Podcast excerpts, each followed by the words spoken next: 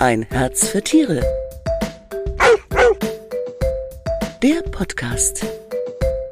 Hallo, ich bin Manuela Bauer und ich freue mich heute ein Thema für die Katzenliebhaber zu haben. Bei uns geht es heute um Outdoor-Oasen. So machen Sie Balkon und Garten zu sicheren Wohlfühlplätzen für Ihre Katze.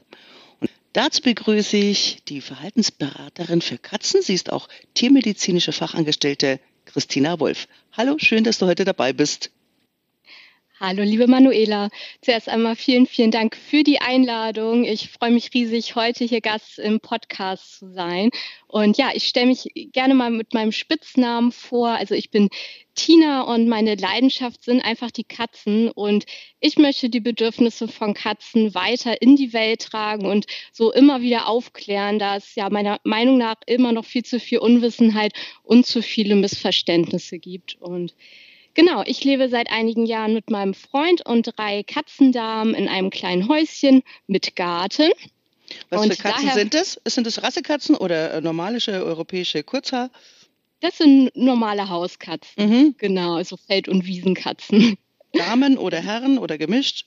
Drei Katzendamen. Ah ja, okay. genau, und daher passt das heutige Thema auch so gut.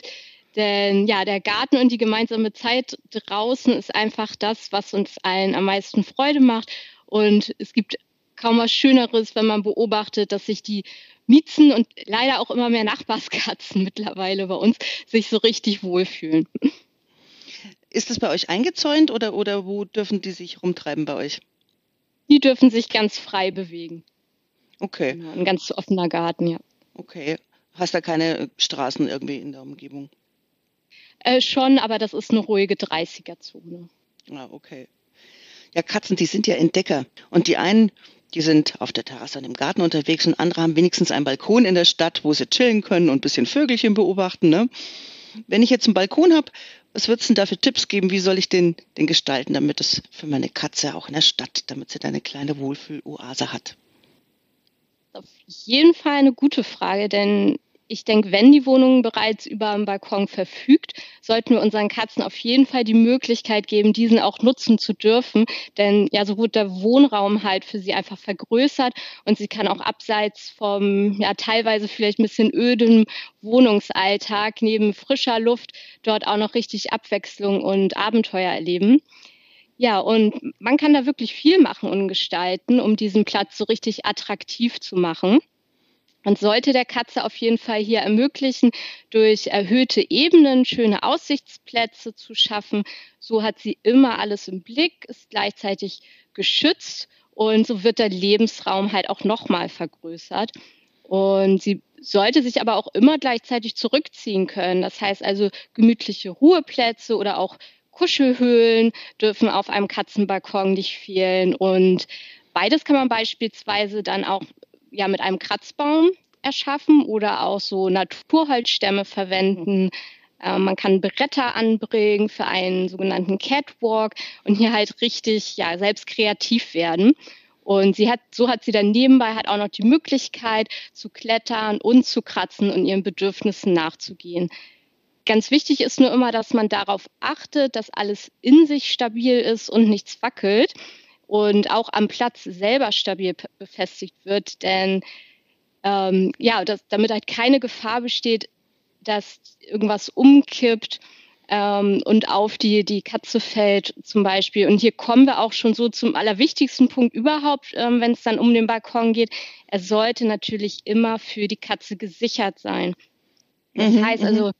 ein angebrachtes Netz, ne, das sorgt dann dafür, dass die Katze weder vom Balkon herunterspringen kann, wenn sie möchte, noch aus Versehen irgendwie herunterpurzeln. Ne? Denn Katzen sind zwar im Balancieren sehr geschickt und auch bekanntlich beim Stürzen äh, ziemlich gut aufgestellt, was also dieses Fallmanagement angeht, ne, dass sie sich so drehen, dass sie dann auch auf der richtigen Seite landen. Doch trotzdem können sie sich natürlich bei einem Sturz lebensbedrohliche ähm, Verletzungen zuziehen. Aber hier gibt es auch mittlerweile ganz spezielle Katzennetze im Fachmarkt oder auch im Internet, die, wenn sie gewissenhaft und richtig angebracht sind, solch äh, gefährliche Aktionen dann auf jeden Fall verhindern können.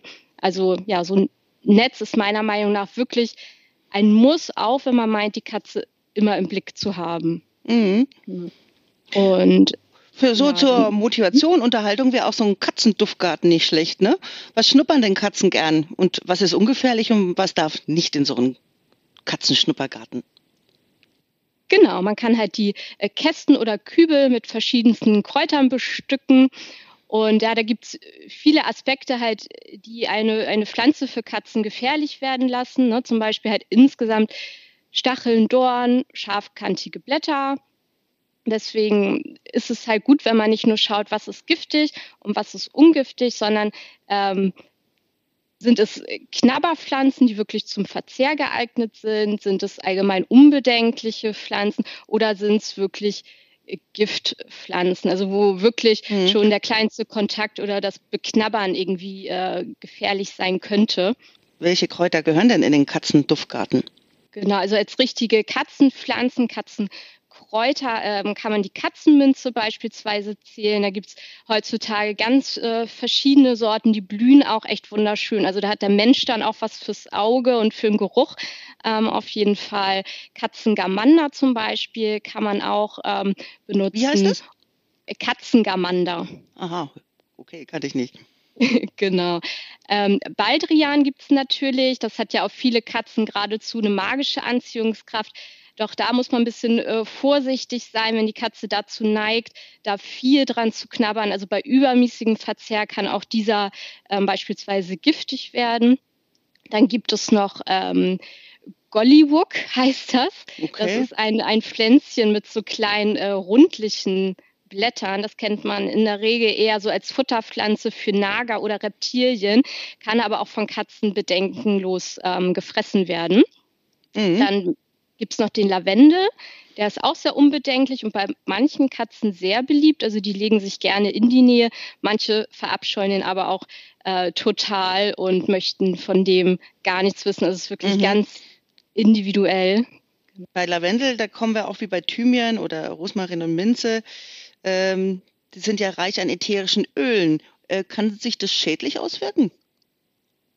Also ätherische Öle an sich, genau, sind also gerade bei Katzen immer mit viel Vorsicht und Wissen anzuwenden, da viele sogenannte Terpene enthalten und diese kann die Katze nicht oder nur sehr schlecht verstoffwechseln.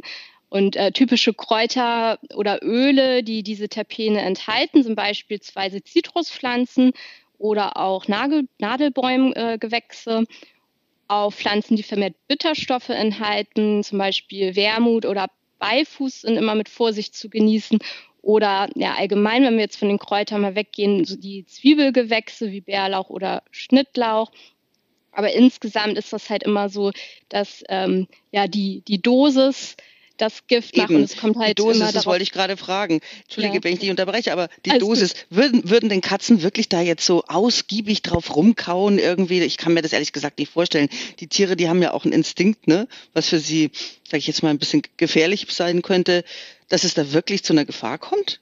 Genau, also man sagt, dass sie instinktiv wissen, was für sie giftig ist ähm, oder nicht, aber bei der Katze würde ich mich nicht darauf verlassen und blind vertrauen. Also dafür hat mhm. man schon zu viele Geschichten in dem Bereich gehört oder auch selbst ähm, erlebt. Aber es kommt halt immer auf die Katze selber an, ne, auf den Charakter.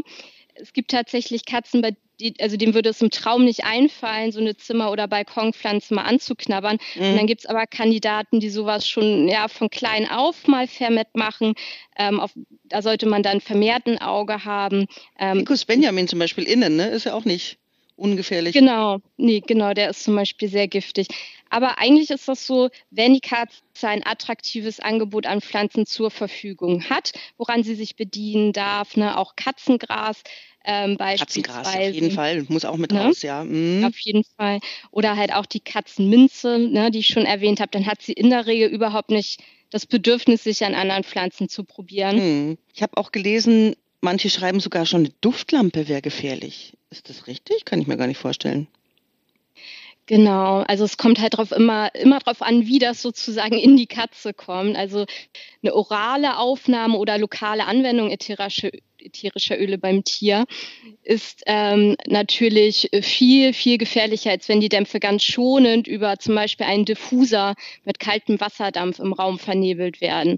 Ne? Also das, das ist diese Duftlampe. Also von diesen üblichen altbekannten Duftlampen, wo die Öle verbrannt äh, werden, sollte man generell lieber Abstand nehmen, da dieses Verbrennen auch für uns Menschen nicht zwingend so gesundheitsfördernd ist. Genau, und da sollte man aber auch immer darauf achten bei Verwendung so eines Diffusers, dass man immer eine Tür offen lässt, sodass die Katze, wenn sie das irgendwie unangenehm findet, immer schnell das Weite suchen kann. Und generell, wenn man auf Nummer sicher gehen möchte, lieber immer alle potenziell giftigen Pflanzen aus der Wohnung und auch vom Balkon fernhalten oder diese so aufstellen, dass ja die Katze da halt wirklich schwer rankommt und hier halt zusätzlich das äh, Angebot, Alternativangebot so attraktiv wie möglich zu machen. Mhm. Ja, die Katzen, die regeln sich ja gerne in der Sonne, aber man glaubt es kaum, aber auch Katzen können Sonnenstich kriegen, ne? Ja, auf jeden Fall.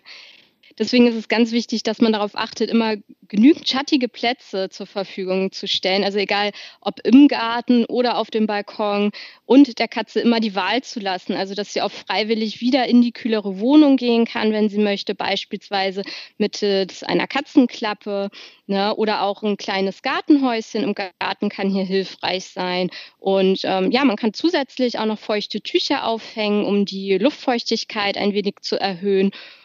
Und dann, da äh, gibt es tatsächlich ja auch noch die Katzen mit weißer Fellfarbe, die sogar ganz fix einen richtigen Sonnenbrand bekommen können. Mm. Ja, aber dem kann man vorbeugen, indem sich, äh, indem man die Katzen ähm, den, den Nasenrücken oder die Ohren mit ein bisschen Baby-Sonnenschutz eincremen kann. Und man sollte ihn natürlich, man könnte ihn auch einen, einen Wasserbrunnen hinstellen, ne? Ja, auf jeden Fall. Also Wasser sollte die Katze da auch zur Verfügung haben. Und oft ist denen das einfach so im Napf dahingestellt, ein bisschen zu langweilig. Und viele äh, ja, mögen halt wirklich so bewegtes Wasser. Das finden die ganz äh, spannend. Und hier kann man auch experimentieren, äh, beispielsweise auch mal Regenwasser hinstellen.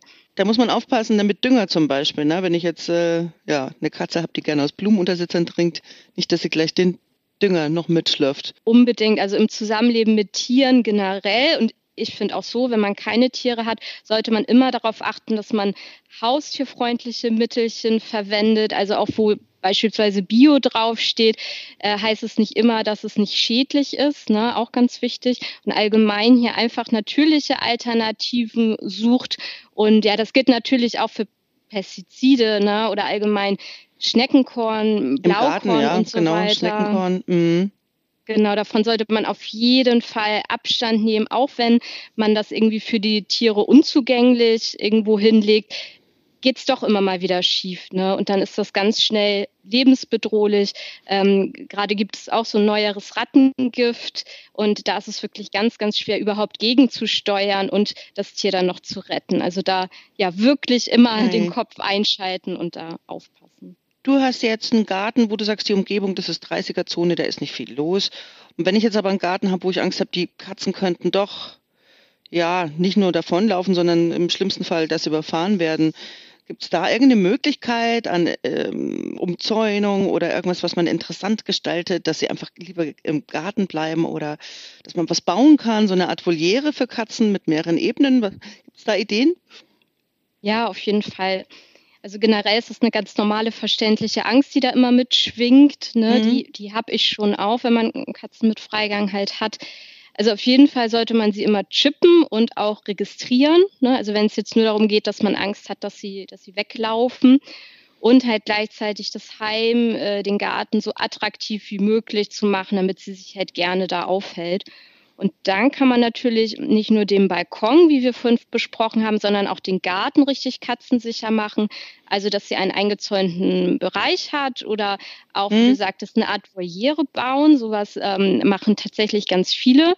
Und diese dann auch ne, mit mehreren Etagen ähm, etc. katzenfreundlich gestalten. Und vogelfreundlich. Oder man kann, ja, genau. Oder man kann natürlich auch den ganzen Garten umzäunen. Ne? Doch damit es wirklich sicher ist und die Katze garantiert nicht diesen Zaun überwinden kann oder sich äh, beim Versuch, ihn zu überwinden, nicht verletzt, ist da ja wirklich Profiwissen gefragt.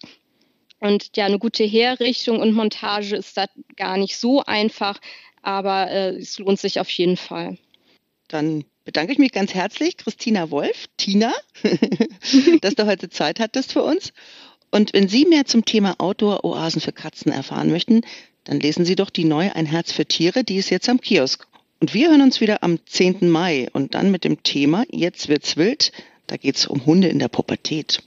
Tina, lieben Dank, dass du da warst. Ciao, Servus und bis bald. Ich bedanke mich auch ganz herzlich für das Interview. Tschüss. Tschüss. Ein Herz für Tiere. Der Podcast.